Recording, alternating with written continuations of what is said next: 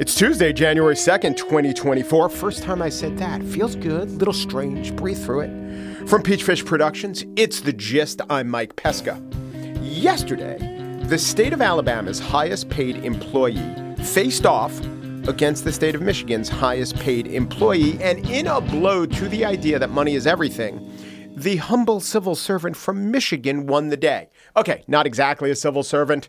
This wasn't Michigan Governor Gretchen Whitmer, who's paid $160,000 a year, versus Alabama Governor Kay Ivey, whose yearly salary is $120,000 a year. I don't know what the verses would be. I don't know what the competition between those two would be.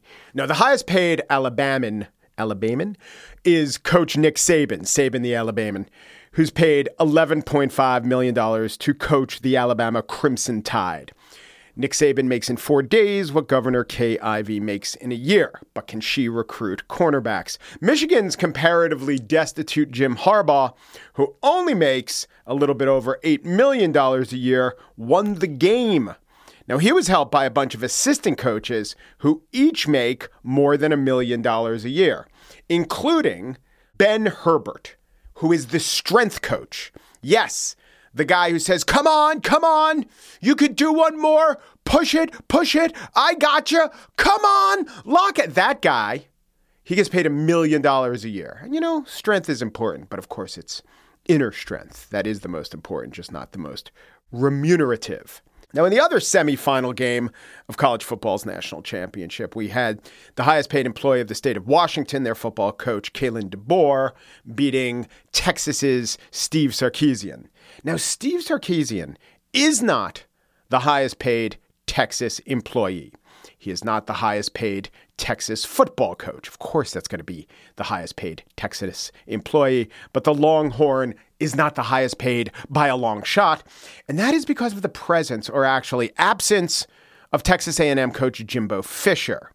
I should say former Texas A&M coach Jimbo Fisher, because being a former coach is where the real money is. Jimbo Fisher was let go this year, and his buyout for the privilege of firing Jimbo Fisher, Jimbo got $75 million. His buyout was $75 million. The state's not paying it all, it's not paying it most. Donor dollars went to it, the 12th Man Foundation. $75 million not to coach. This is not the highest buyout package in college football. It's the highest ever paid. But should the University of Georgia fire Kirby Smart, it wouldn't be because they would be on the hook for 92 million dollars. I've seen it calculated as 103 million dollars. It actually could be if the timing is right for Smart or maybe wrong for Georgia. It could be that high. Over a hundred million dollars not to coach college football. I don't coach college football for free. That's a terrible mistake on my part. You know, these guys, they get paid for a job well done, and often they get paid slightly more than that for a job done so poorly that someone asks them not to do it at all. The national championship in college football, a game that I don't really follow that much. I like the sport in general, but I only have so much time. And paying a guy $102 million not to be a coach, it chafes. It chafes a little bit. You know, the kids are getting paid now, right? That is uh, one advancement, one bit of fairness. The kids are getting, finally, some of the high profile athletes are getting some money to play college football. But the next big goal is, of course, them getting paid not to play college football. On the show today, a special programming note our scheduled conversation today with the president of Harvard talking about second semester course selections and a lot of great goings on in the anthropology department. Uh, they've alerted me it's been unscheduled, descheduled for some reason. We'll look into that. In the spiel, Nikki Haley neglects to mention slavery as the cause of the Civil War. Was Haley being dense, cowardly, racist, or other? We will bring you archived material and analysis that leaves you with a more solid answer than any of the screeds you've heard thus far. But first, David Duchovny became a household name as Fox Mulder on The X Files and was an early streaming star with Showtime's Californication. But did you know he's also a musician? We're listening to him right now. Oh, yeah, he's a novelist too. His latest book, The Reservoir, is coming out in paperback soon, so I thought it was a good time to discuss all of these passions. David Duchovny up next.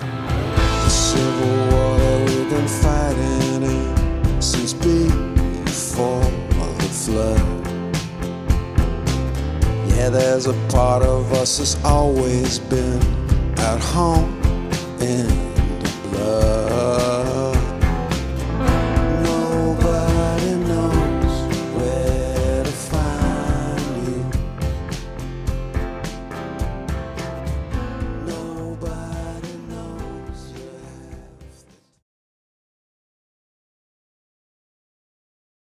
Ridley lives on the Upper West Side of Manhattan. He sees himself as a modern day Mathew Brady. Why? What's the subject of his photography? Well, every night he slips his iPhone into a crook in the windowsill and does a little time lapse of the Central Park reservoir that sprawls out before him.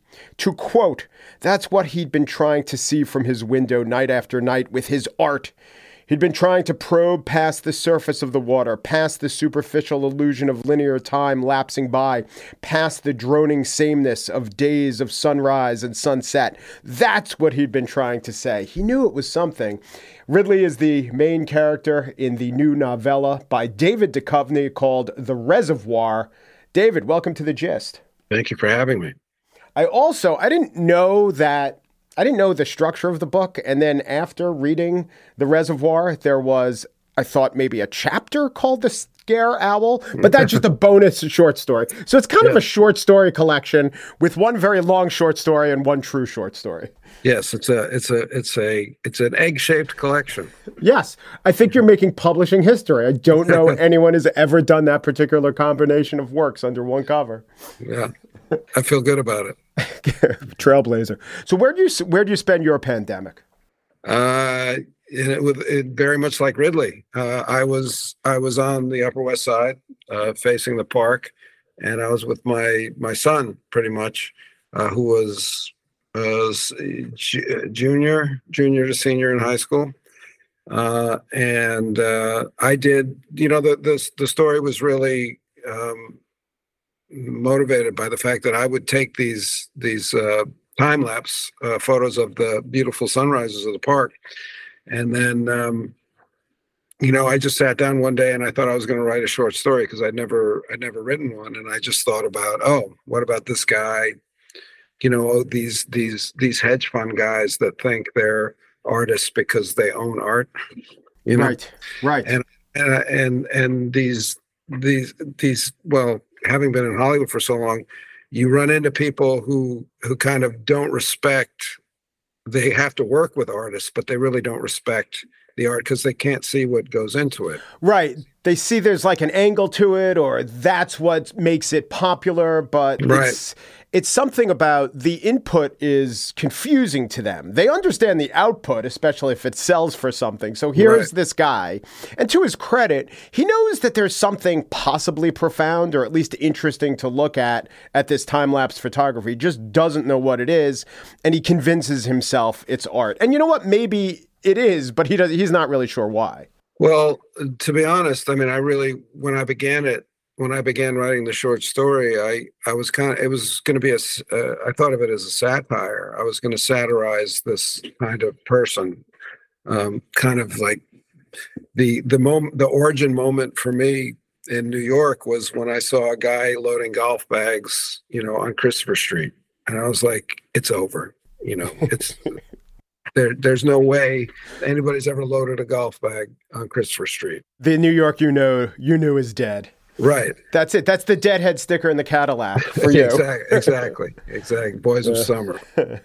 And so, uh, so it really started off as kind of a a satire on people that uh, own art, people that possess art. You know, that kind of that kind of like hedge fund uh, cliche almost of, of the guy who who kind of thinks that art gives him depth. You know, if he can own it and stuff like that, or you know, why can't I do that? I mean, anybody Mhm. can do look at that. That's not like it's not it's not renaissance painting. It's just a bunch of you know swaths on a canvas. I can do that. A monkey could do that.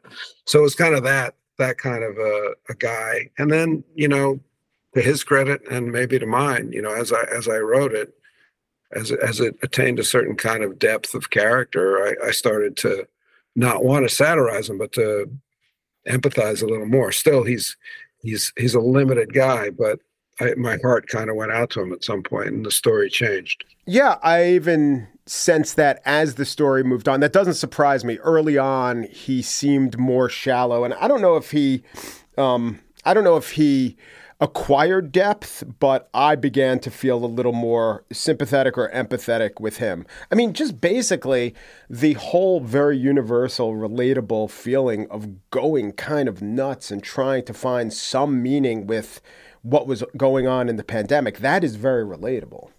Yeah, and you know, literally, uh, this is a guy who who is taking photographs of the surface of something. He's taking, you know, that's what photographs do. They can only take the surface. So um, he he comes to realize, you know, much like much like many protagonists, you know, at some point he comes to realize that what he's been looking at, he's been looking at the surface of something that has depth, and it's almost what kills him. Well, maybe so were you with Ridley as a character. Yeah, I, I would say that's a fair assessment. That you know, I, I you know, satire by its nature is eh, you know you kind of want to limit your empathy when you're when you're satirizing. So you're kind of going off surfaces and you're going off gestures. So yeah i think i think that's true. So you say you've never written a short story before but you've written several novels. Yeah four that's... novels and one graphic novel. So you just start in with the long ones? You don't cut your teeth well i think my process has been um, I mean, for for the first three novels, uh, definitely, and and the graphic novel, these were ideas that came to me as either movies or long form television shows. So they were longer. They just they were longer stories. I I in a utilitarian way, I don't think I I was kind of using my mind to go after short story type things. I was I was like I was looking for the longer story because I wanted to write a movie, make a movie, or or find a subject matter that was going to engender, you know, years of material. Right. Probably, I don't know, this is supposition on my part, but acting on TV or movies, and I know you weren't writing the novels necessarily at the same time, you were concentrating on the TV and movies, but even a movie, you know, a 120 page script, that's that's not a novel, that's a novella, and it could have a lot of it, it could span as much time and be ambitious, especially if it's, you know, there will be blood or something like that. But I could see why if most of your creative life is into is in something like episodic TV, you'd be drawn to to the allure of the longer form and the greater depth of the novel. Was that going on? Uh, I think that's fair. I think the greater attraction was just my love of language and the fact that if you have a love of language, you should not be writing screenplays. Um, in, in fact, it gets in the way. You know, screenplays are, are dialogue and description and really good description or non-cliche description is impossible to shoot. So you're really going to want to write cliches. You're going to write exactly what you're going to see. You want to write physical stuff. You want to write shootable stuff. You want to write superficial stuff. And then the dialogue well the dialogue is the dialogue yeah, like uh, I underline this to exemplify your point. Though he was a rational man, he half hoped his lens might catch that, like historically revisionist ectoplasm in the spooky mist of the reservoir. Now, how the fuck do you shoot that? exactly. I mean, I always, I always go back to like you know scripts I read when I was just starting out, and they'd say things like, you know, she has she has an old soul's eyes. You know, she, it's like, yeah, really. How, how, do you play that? Like, is that a special kind of squinting? are they are they weeping with with with kind of liquid coming out of them? I'm not sure. You know, so right. There are all these kind of cheats that are, you know, maybe maybe those are uh, notes to the actor. You know, you, there's many things happening in a script. The actors have to read it, directors, everybody has to read it for their own thing. Um, but in a when you when you take uh, say a movie idea like I did with Bucky fucking Dent, and then I wrote it as an album, then I made it as a movie.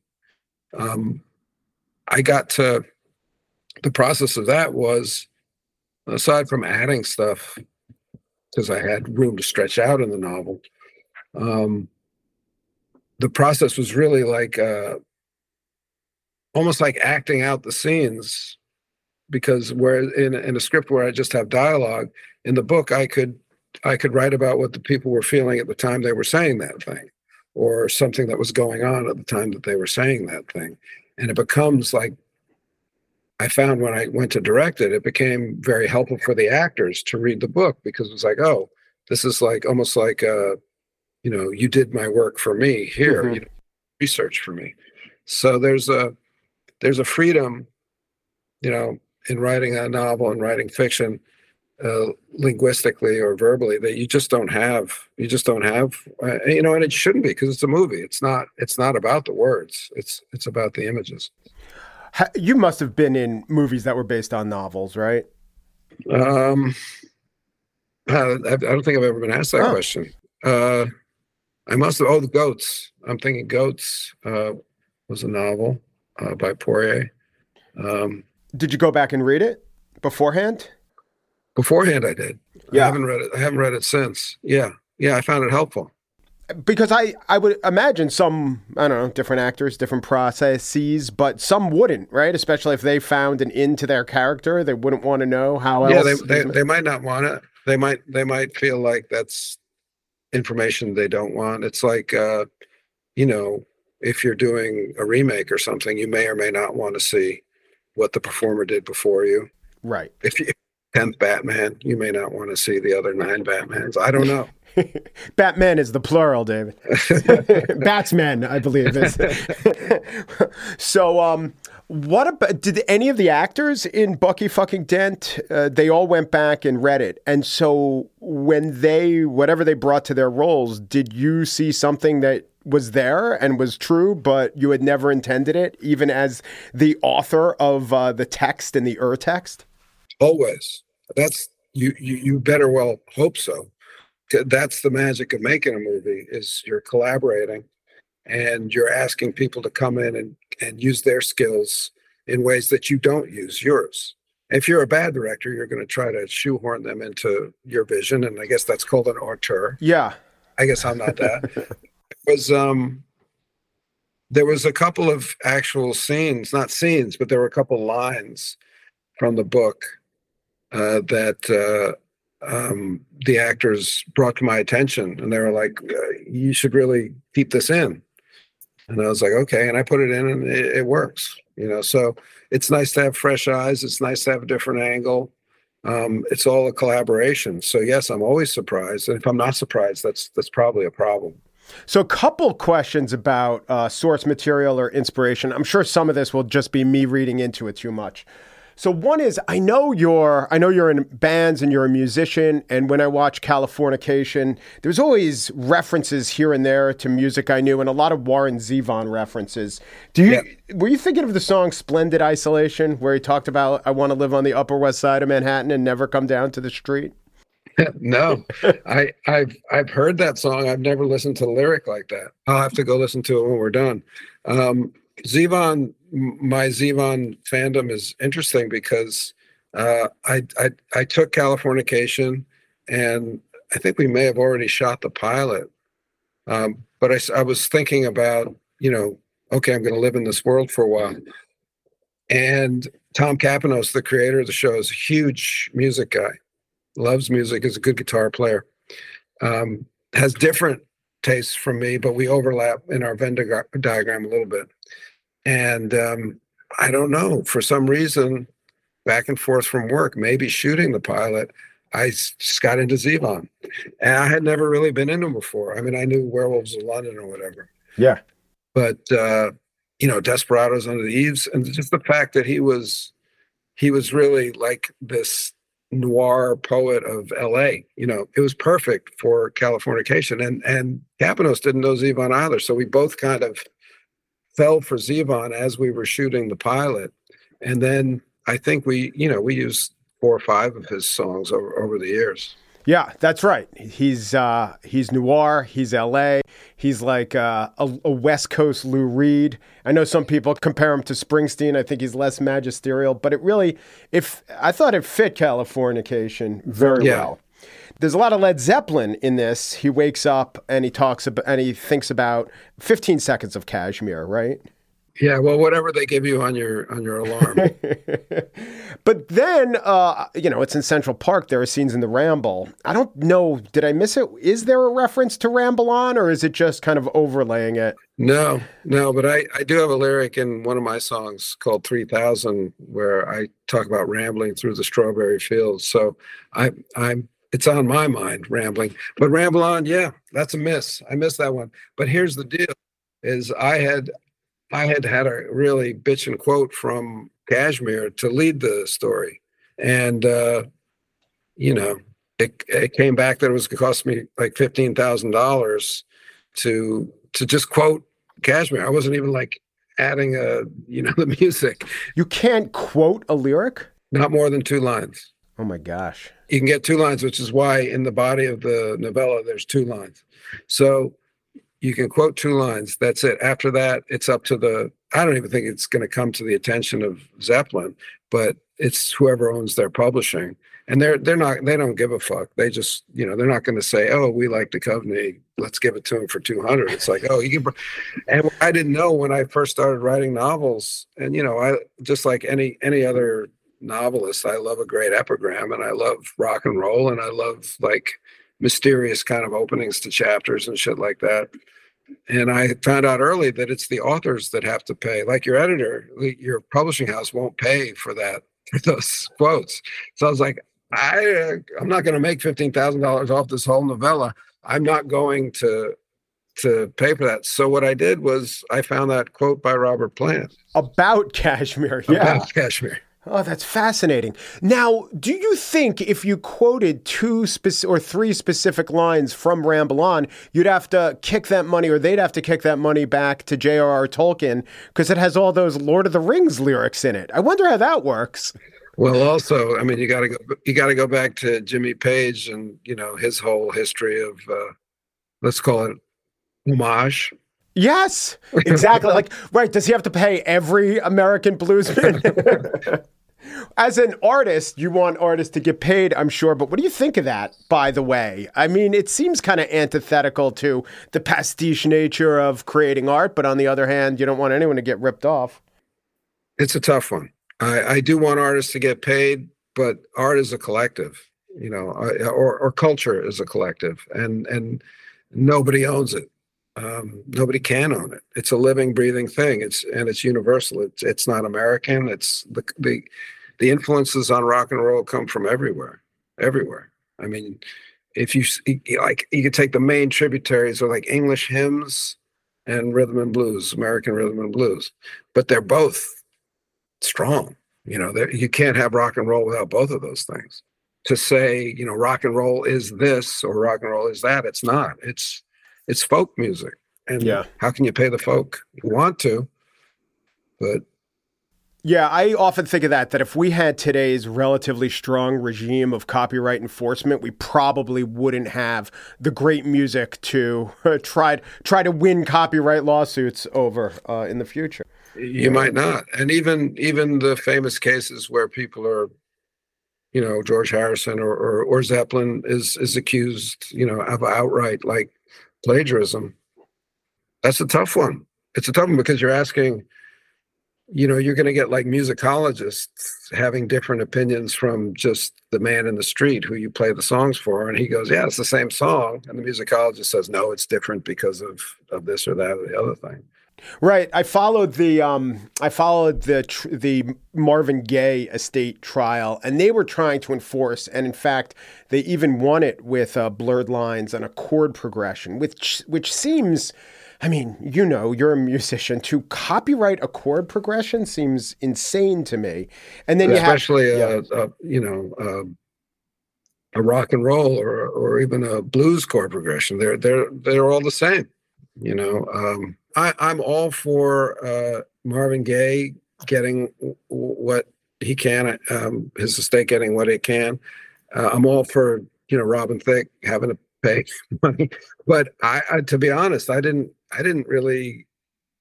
It didn't sound the same to me. I, I've had other experiences when I, I hear a song come on the radio and I'm like, holy shit, that's. Yeah. I've had stronger reactions than to Blurred Lines. I was surprised that that went as far as it did. And that is David Duchovny talking about his book, The Reservoir, as well as Led Zeppelin, The Meaning of Art, and of course, Hedge Fund Bros. And for Pesca Plus subscribers, you could tell by the dip out rather than the thank you. If you desire a thank you, you go to subscribe.mikepesca.com. And for just a little more, you know what? Less than a little more, I'll give you 11% off if you use the promo code Belgium for one day. My promo code expires sometime tomorrow. They won't tell me when, but you could get ad free content, Pesca Plus content, the end of this conversation.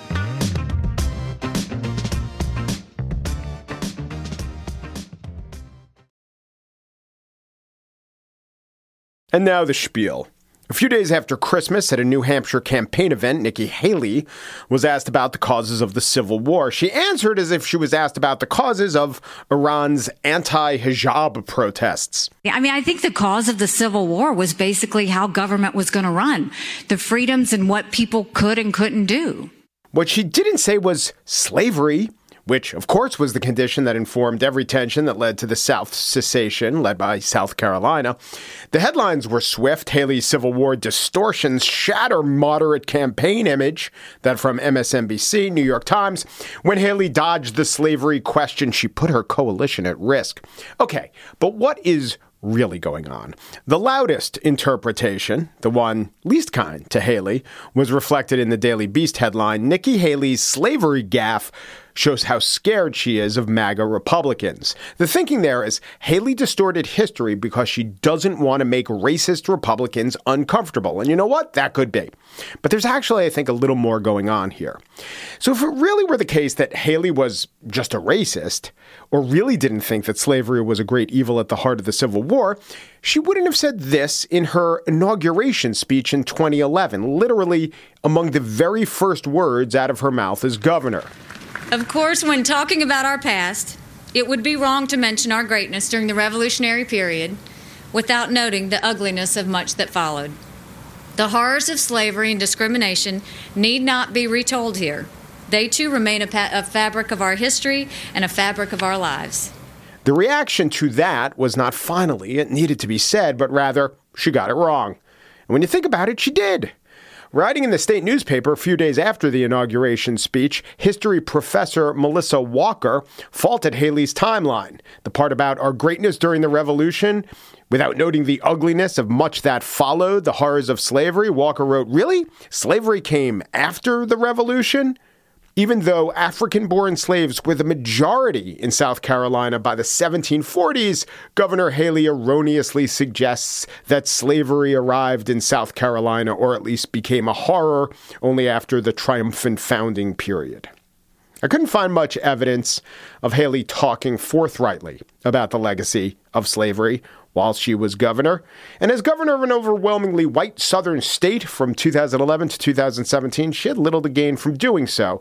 She probably thinks she still has little to gain from being blunt in her effort to court Republican voters of 2024. Now, it is true, and Haley and her staff emphasized this point that she was the governor who spearheaded the initiative to remove the Confederate flag from the state capitol. But listen to how she describes her perspective on that experience as she spoke to the Iowa Faith and Freedom Coalition back in September. The flag is a very sensitive issue in South Carolina. Half the people see the flag as heritage and ancestry. The other half see it as slavery and hate. My job wasn't to judge either side. My job was to get them to see the best of themselves and go forward. She's trying to be practical to move forward. That's her brand, and to meet voters where they are, especially if voters are Republicans who do not wish to be blamed for the legacy of slavery. You can see the Confederate flag as a symbol of heritage, and Nikki Haley won't judge you. She's safe for that kind of voter. She also says she won't judge someone who's pro choice. This is a tactic overall that has worked for her in the past, so she used it just a few days ago. The readers of the Daily Beast or the viewers of MSNBC might be outraged, but they're not likely Nikki Haley supporters anyway. The voters she's after, she figures, will appreciate her stance. But what is her stance exactly? That was somewhat at the heart of the critique of a few of her rivals, take Chris Christie. She didn't say what she said last night and today about this because she's dumb. She's not. She's smart and she knows better. The reason she did it is just as bad, if not worse. And she got everybody concerned about her candidacy. She did it because she's unwilling to offend anyone by telling the truth disagree. She was gleefully eager to offend Vivek Ramaswamy. Chris Christie's brand is vote for me, I'll be offensive. Haley wants her calling card to be let's focus on solutions. But back to the idea that Haley was being slippery. She didn't say slavery, but what did she say? What was she really saying? In New Hampshire, she said the causes of the Civil War was how government was going to run, the freedoms, and what people could and couldn't do. The next day on Good Morning New Hampshire with Jack Heath, she gave a slightly expanded answer. Uh, any regrets for not saying that the South not wanting to abolish slave- slavery was an, an underlying cause? Well, two things on this, Jack. I mean, of course, the Civil War was about slavery. We know that. That's that's the easy part of it. What I was saying was, what does it mean to us today? What it means to us today is about freedom. That's what that was all about. It was about individual freedom. It was about economic freedom. It was about individual rights. Our goal is to make sure, no, we never go back to the stain of slavery, but what's the lesson in all of that? That we need to make sure that every person has freedom of speech, freedom of religion, freedom to do and be anything they want to be without anyone or government getting in the way. That was the goal of what that was at. Yes, I know it was about slavery. I'm from the South. Of course, you know it's about slavery. Individual freedom, economic freedom, individual rights. I heard that as siding with the Confederates.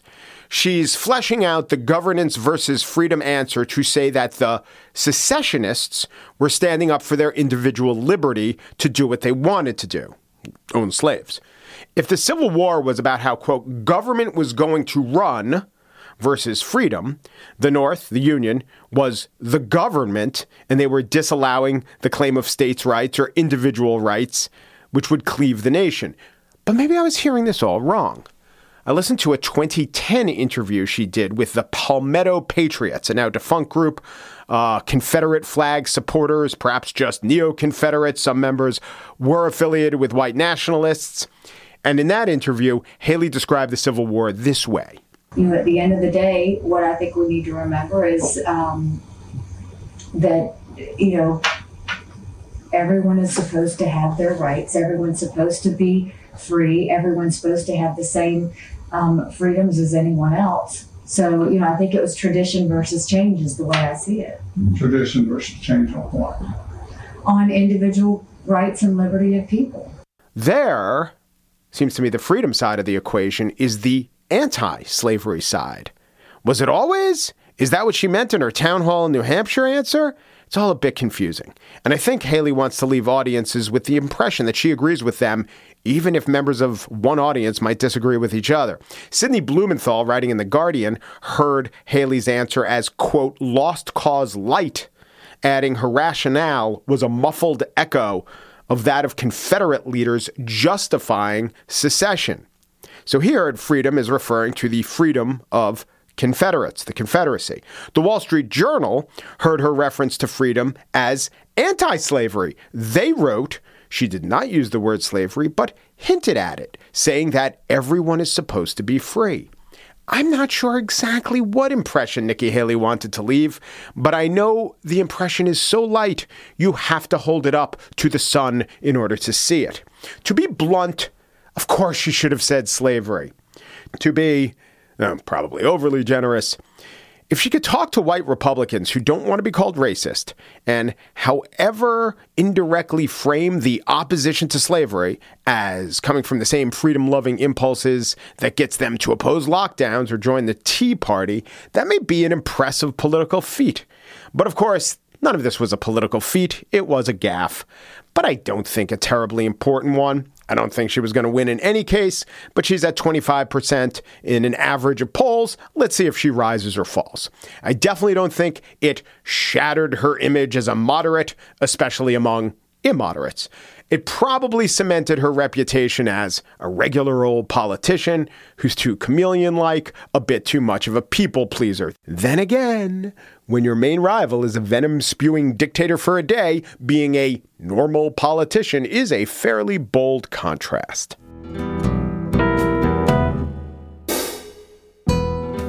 And that's it for today's show. Corey Wara produces The Gist. Joel Patterson's the senior producer. Michelle Pesca is the director of special projects for Peachfish Productions. It's also our anniversary. Happy anniversary. We got married at 3:45 p.m. on this day 3 years ago. Do you know why? The Gist is presented in collaboration with Libsyn's AdvertiseCast. For advertising inquiries, go to advertisecast.com slash the gist. Doom Peru, G Peru, Do Peru, and thanks for listening.